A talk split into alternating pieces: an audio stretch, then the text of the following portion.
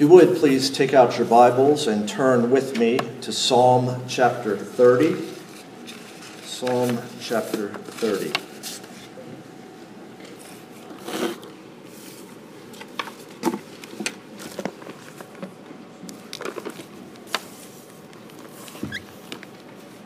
Well, I think sometimes all of us are confused a bit between the temporary and the eternal, between the momentary and the unending. You know, sometimes we think this week went by so quickly. Other times, when will this day, when will this shift end? We get confused as to really how long do things last. There's a confusion between that which is temporary, that which is eternal, between that which is momentary and that which is unending. Well, I want to draw your attention first to verse 5, um, briefly, of chapter 30, where we read, For his anger is but for a moment, and his favor is for a lifetime. Well, in commenting on this particular verse, one 16th century commentator and theologian wrote these words Our own fretfulness and impatience under affliction makes every minute an age. While on the other hand, our repining and ingratitude lead us to imagine that God's favor, however long it may be exercised towards us, is but for a moment it is our own perversity, therefore, in reality, which hinders us from perceiving that God's anger is but for a short duration, and his favor is continued towards us the whole course of our life. So, are you confused right now? Are you confused about how long God's anger for sin may be directed towards you? And how long his favor, that full and free favor that he gives us in Christ, will be extended to you? Are you confused? Well, I think Psalm 30 will help bring clarity to our understanding of what is for a moment and what is for a lifetime when it comes to our relationship with God. Now, the Psalms, as we've been saying, are 150 songs and prayers offered to God by His people. It's the church's hymn and prayer book. They're at once familiar. Think Psalm 23, think Psalm 100. But sometimes they are unfamiliar as well. They've written over a period of 1,200 years, beginning in the 15th century BC to the 3rd century BC. And they are diverse and yet they're unified as they're centered on the one true and living God. As we've been saying, they are poetry. They, they force us to slow down and think. And as we read the Psalms with faith, we're not just informed, we're transformed. As Rob has been mentioning, we are singing the Psalms. Churches should incorporate the Psalms into worship, not exclusively, but inclusively. Because the Psalms, as we will see even in Psalm 30, help promote corporate worship on the Lord's day, but they also help promote all of life worship. You see, worship really does reorient us, and worship realigns us. When it comes to false gods, worship helps reorient us. It moves us away from our idols to the living and true God. And as realignment, worship helps us better worship the true God in the manner that He Himself has asked to be worshiped. You see, corporate worship on the Lord's Day is an anchor for us, but it's also an engine for us promoting all of life worship. The Psalms are a precious treasure for the church, and we neglect them to our detriment and we pay attention to them to our great benefit in growing in the grace and knowledge of Jesus. We've been saying that the Psalms are a great help for us both in prayer, that is, asking God, and also praise in giving to God. Today, we're going to pay attention for the next few minutes to Psalm 30, where we will see both prayer and praise. Psalm 30 is a psalm of thanksgiving. Notice it begins and ends with praise, and yet in the middle there is lament. Now let's take a moment to understand the historical background. Look with me at the title a psalm of David, a song at the dedication of the temple.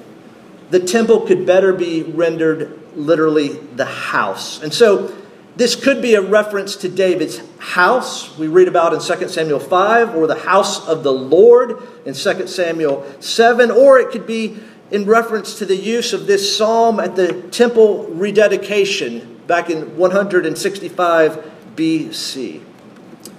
Now, think with me about the life of David. David had captured and fortified Zion, Jerusalem.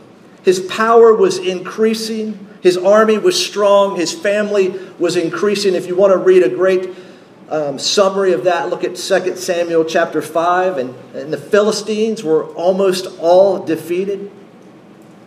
Well, some, but not all commentators, believe that the historical background for this psalm is that time that David called for a census of the fighting men that you find in 2 Samuel 24 and 1 Chronicles 21. And interestingly, this past week's Table Talk magazine on Wednesday and Thursday spoke, wrote about that, about David's census, and how it was sin on David's part, and how the Lord humbled him, and yet the Lord had mercy on him as well.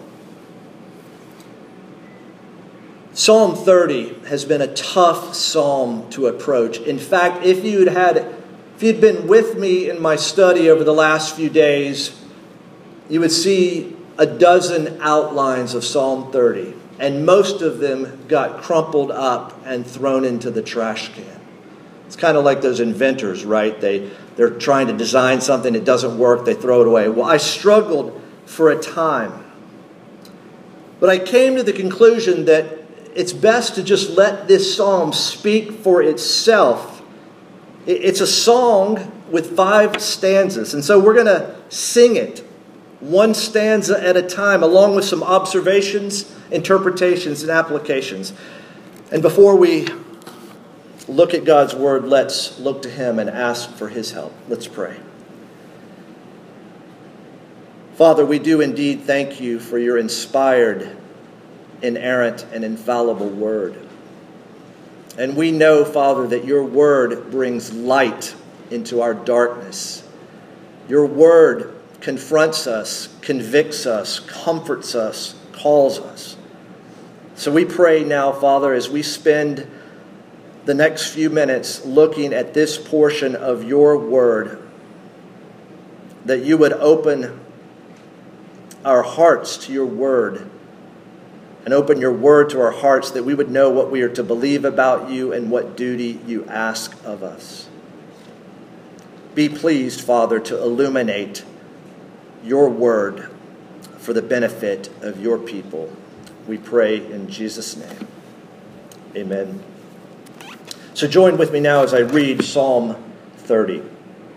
I will extol you, O Lord, for you have drawn me up and have not let my foes rejoice over me.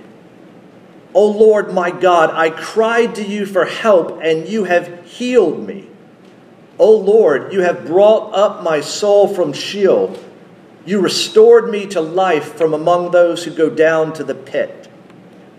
Sing praises to the Lord, O you his saints, and give thanks to his holy name.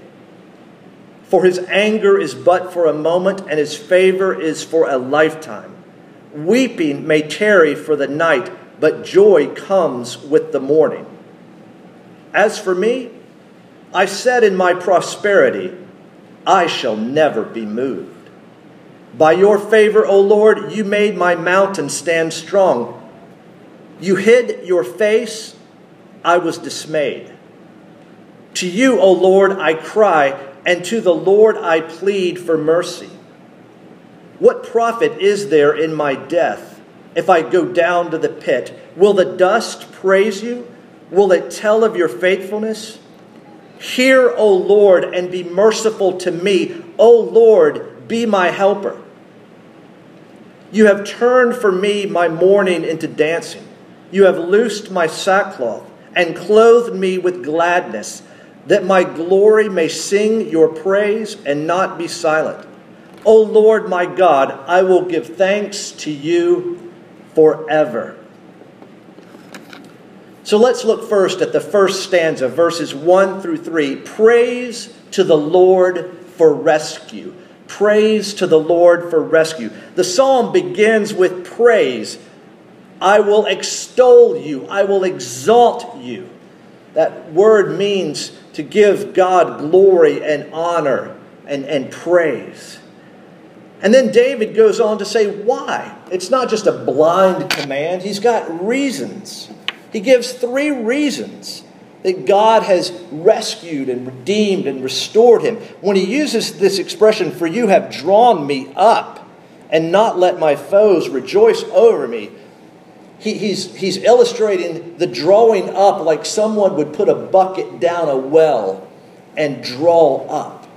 He's acknowledging that just as water doesn't decide to come up out of the well, so he didn't decide, as it were, to, to rescue himself. No, he's acknowledging it. It's from the Lord. He, he's prevented his enemies from gloating on him and saying, Aha, your Lord can't save. No, God has healed him, He has restored him. And what was so challenging about this is what is the historical situation that brought this song of praise to David's mind and heart and, and pen? Well, we don't know, but, but you think about his life and the times that he was on the run, rescued time and time again. He's just bringing together that he cried to the Lord for help and he's been healed. Maybe he was sick. He's he, he was in previous Psalms, we, we've heard him say, I don't want to go down like others to the pit. And he's saying, you, You've restored me, you've protected me. I, I don't have the same destiny as others. You see, here, right off the bat, is a needed reminder of who we are and who God is and what God has done. David is saying, God has saved us, He has rescued us, He has delivered us. Now, is that thought on your mind often? Do you think that just as David cried out for mercy and the Lord heard him, that your life is reflective of God's kindness to rescue, to redeem, to restore?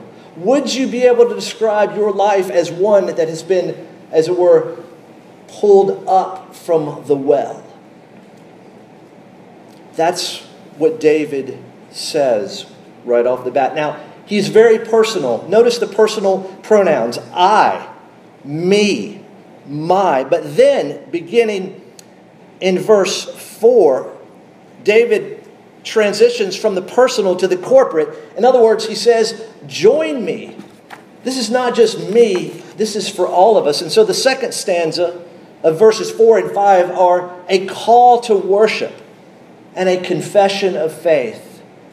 You see in verse 4 this call to worship. Sing praises to the Lord, O you his saints, and give thanks to his holy name. Have you noticed the titles of our hymns? A hymn of praise and often a hymn of thanksgiving. In many ways, worship is praising God and giving thanks to Him.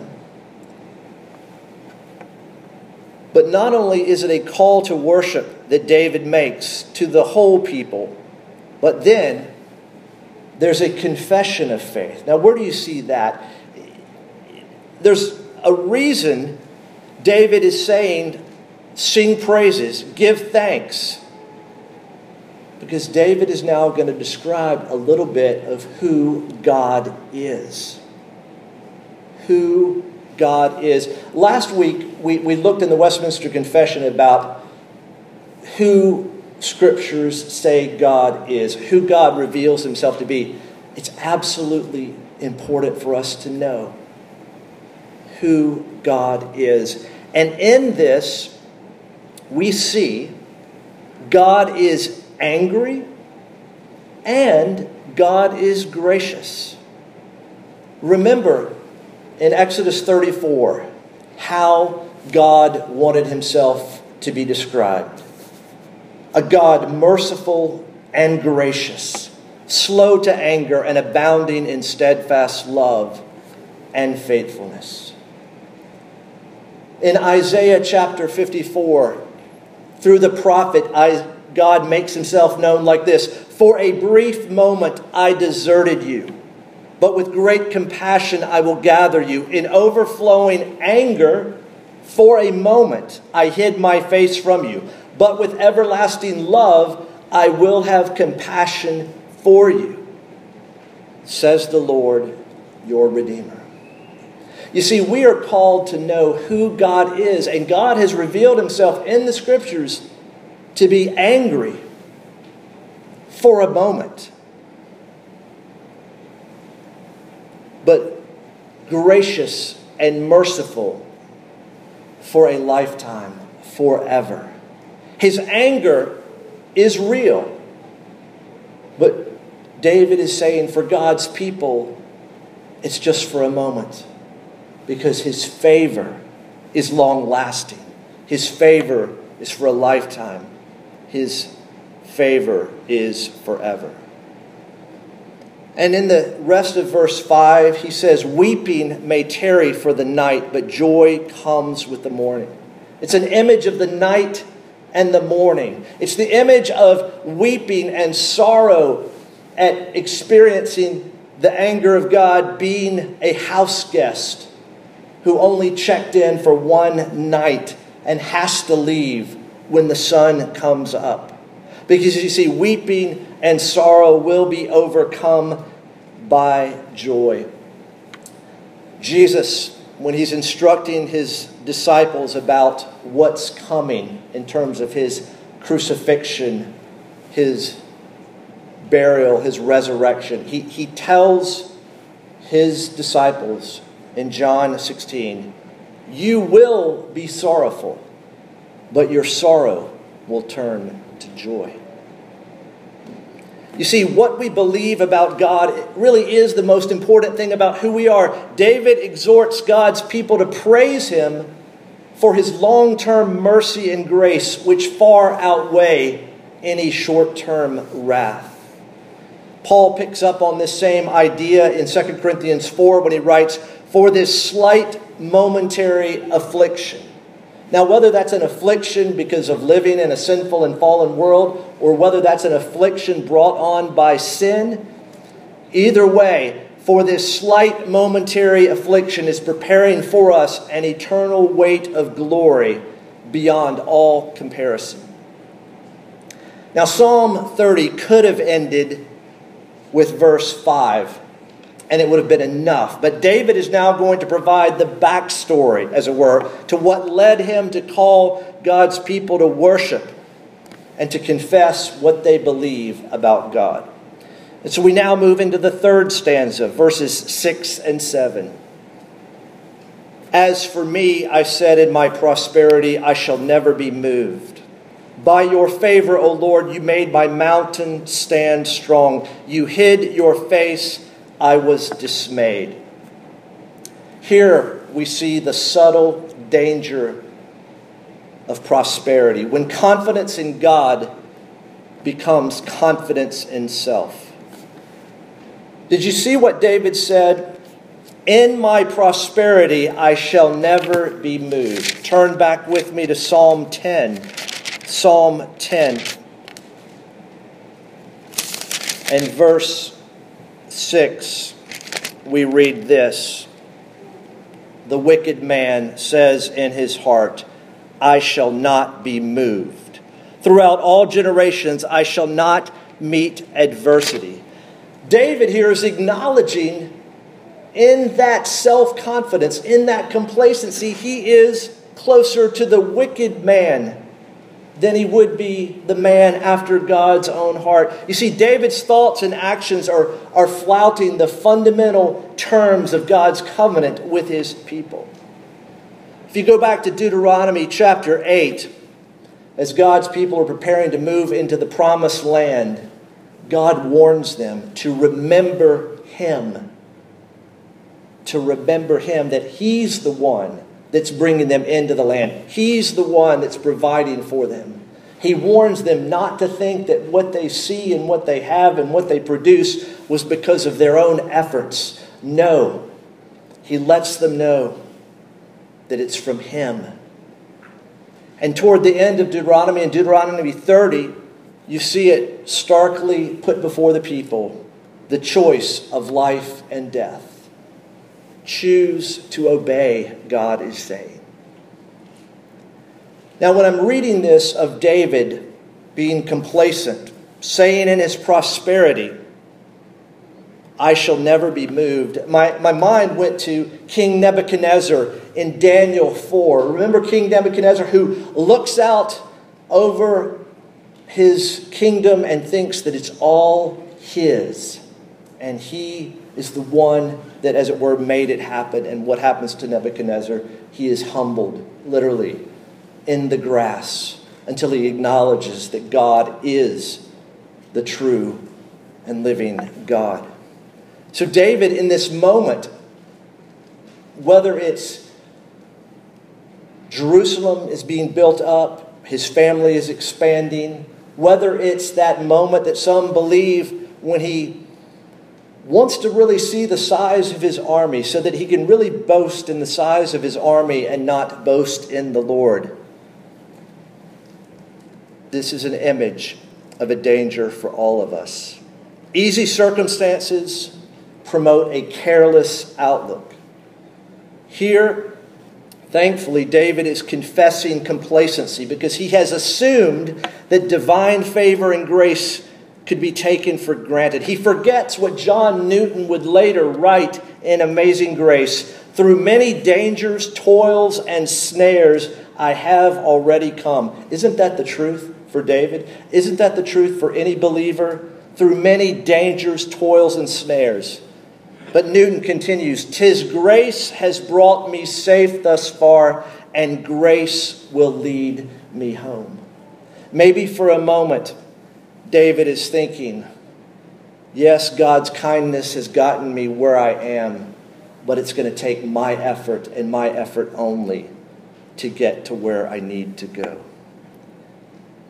But then David goes on to say, You hid your face.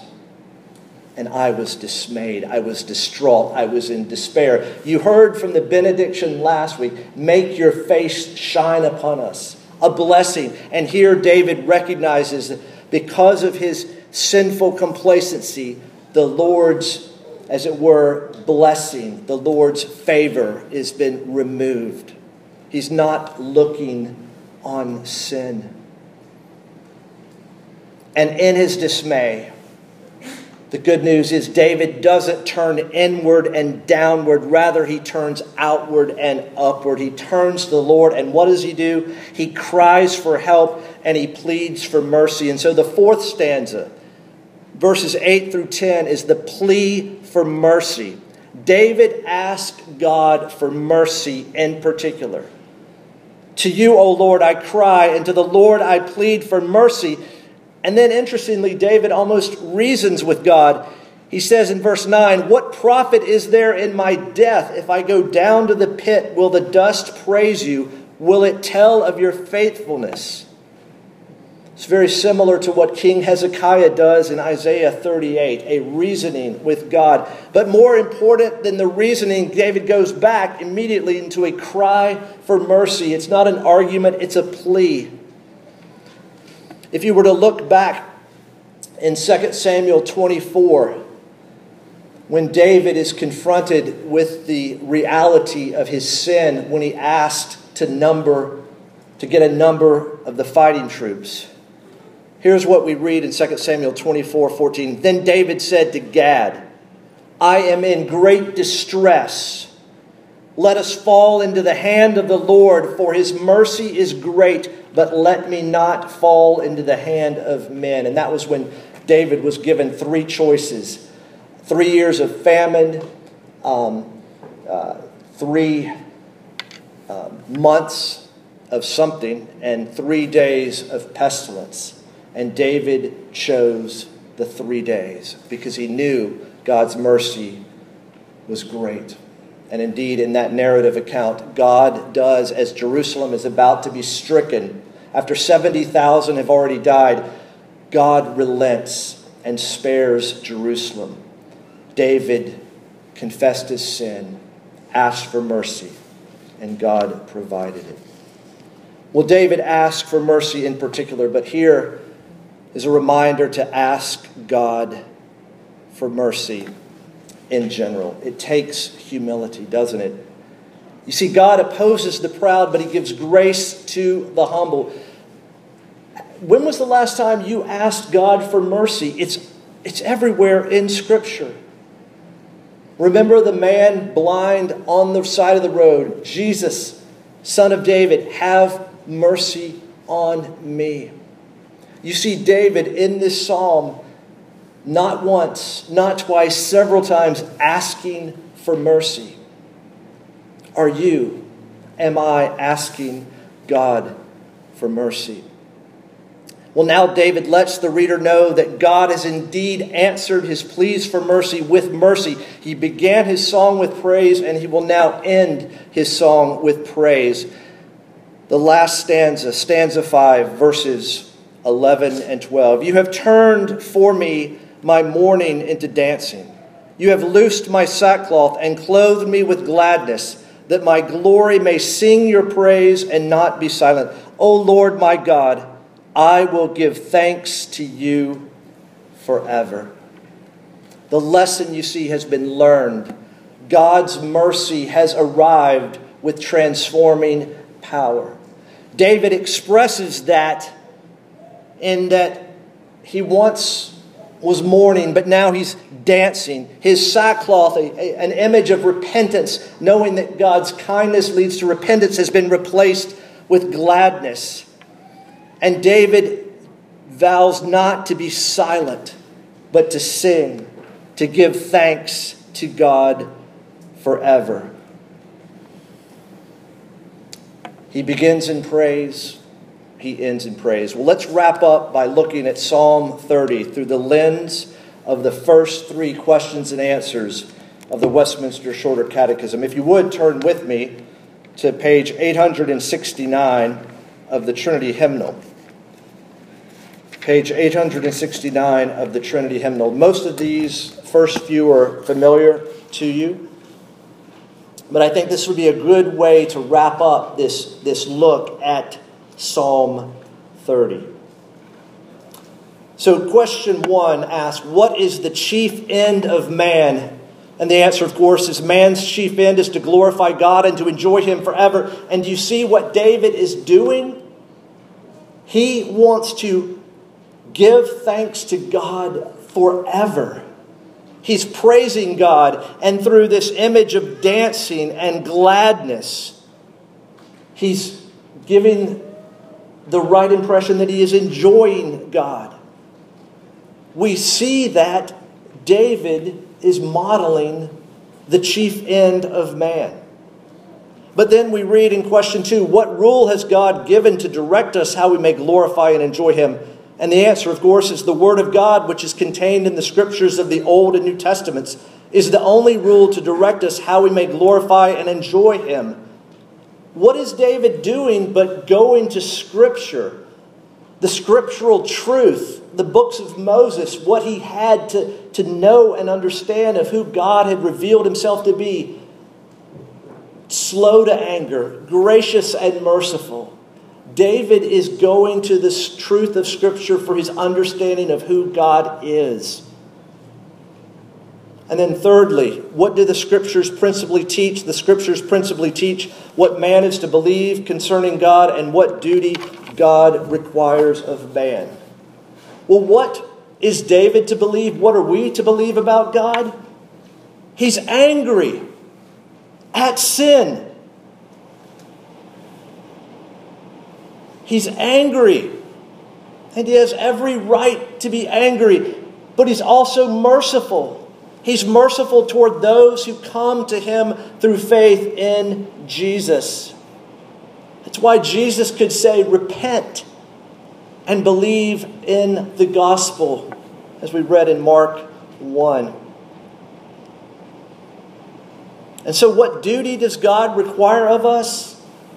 To come to Him through faith in the person and work of Jesus, which leads to a life of worship, obedience, a life of confessing faith and sin, a life of growing in trust, of not trusting in Himself, of not looking around at what we have done, but rather looking to what the Lord has done.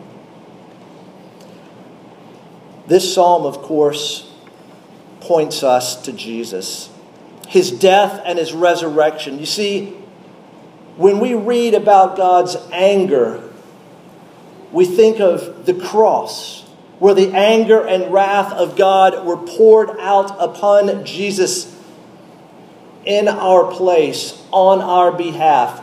How long? For a time a momentary time, Jesus absorbed the wrath of God, God's righteous anger against sin for a moment. And yet, Jesus is not on the cross. He's not in the tomb. The tomb is empty. The favor and grace of God are now on display forever. You see, Paul in 2 Corinthians writes these words for he says, In a favorable time I listened to you, and in a day of salvation I have helped you. Behold, now is the favorable time. Behold, now is the day of salvation. Paul there is quoting the prophet Isaiah in Isaiah 49. And he's using that of the servant, the Lord's servant, to say that in Jesus Christ, the day of the Lord's favor, the time of the Lord's favor and blessing is here.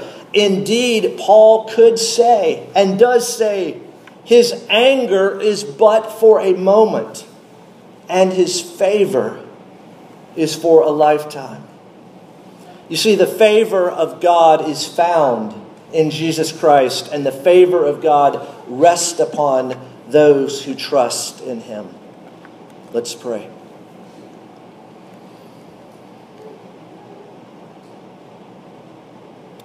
Almighty God, our Heavenly Father, we thank you that you are a God who is both angry at sin and merciful and gracious. We pray, Father, that your anger at sin would help us recognize the seriousness of sin and it would propel us and push us toward confessing our sin and asking forgiveness, knowing that indeed your anger is for a moment, but your favor, your grace, and mercy is for a lifetime. Father, we want our lives to be about praising you, glorifying you, giving thanks to you. Father, would you strengthen us to praise you and give you thanks? For we pray in Jesus' name.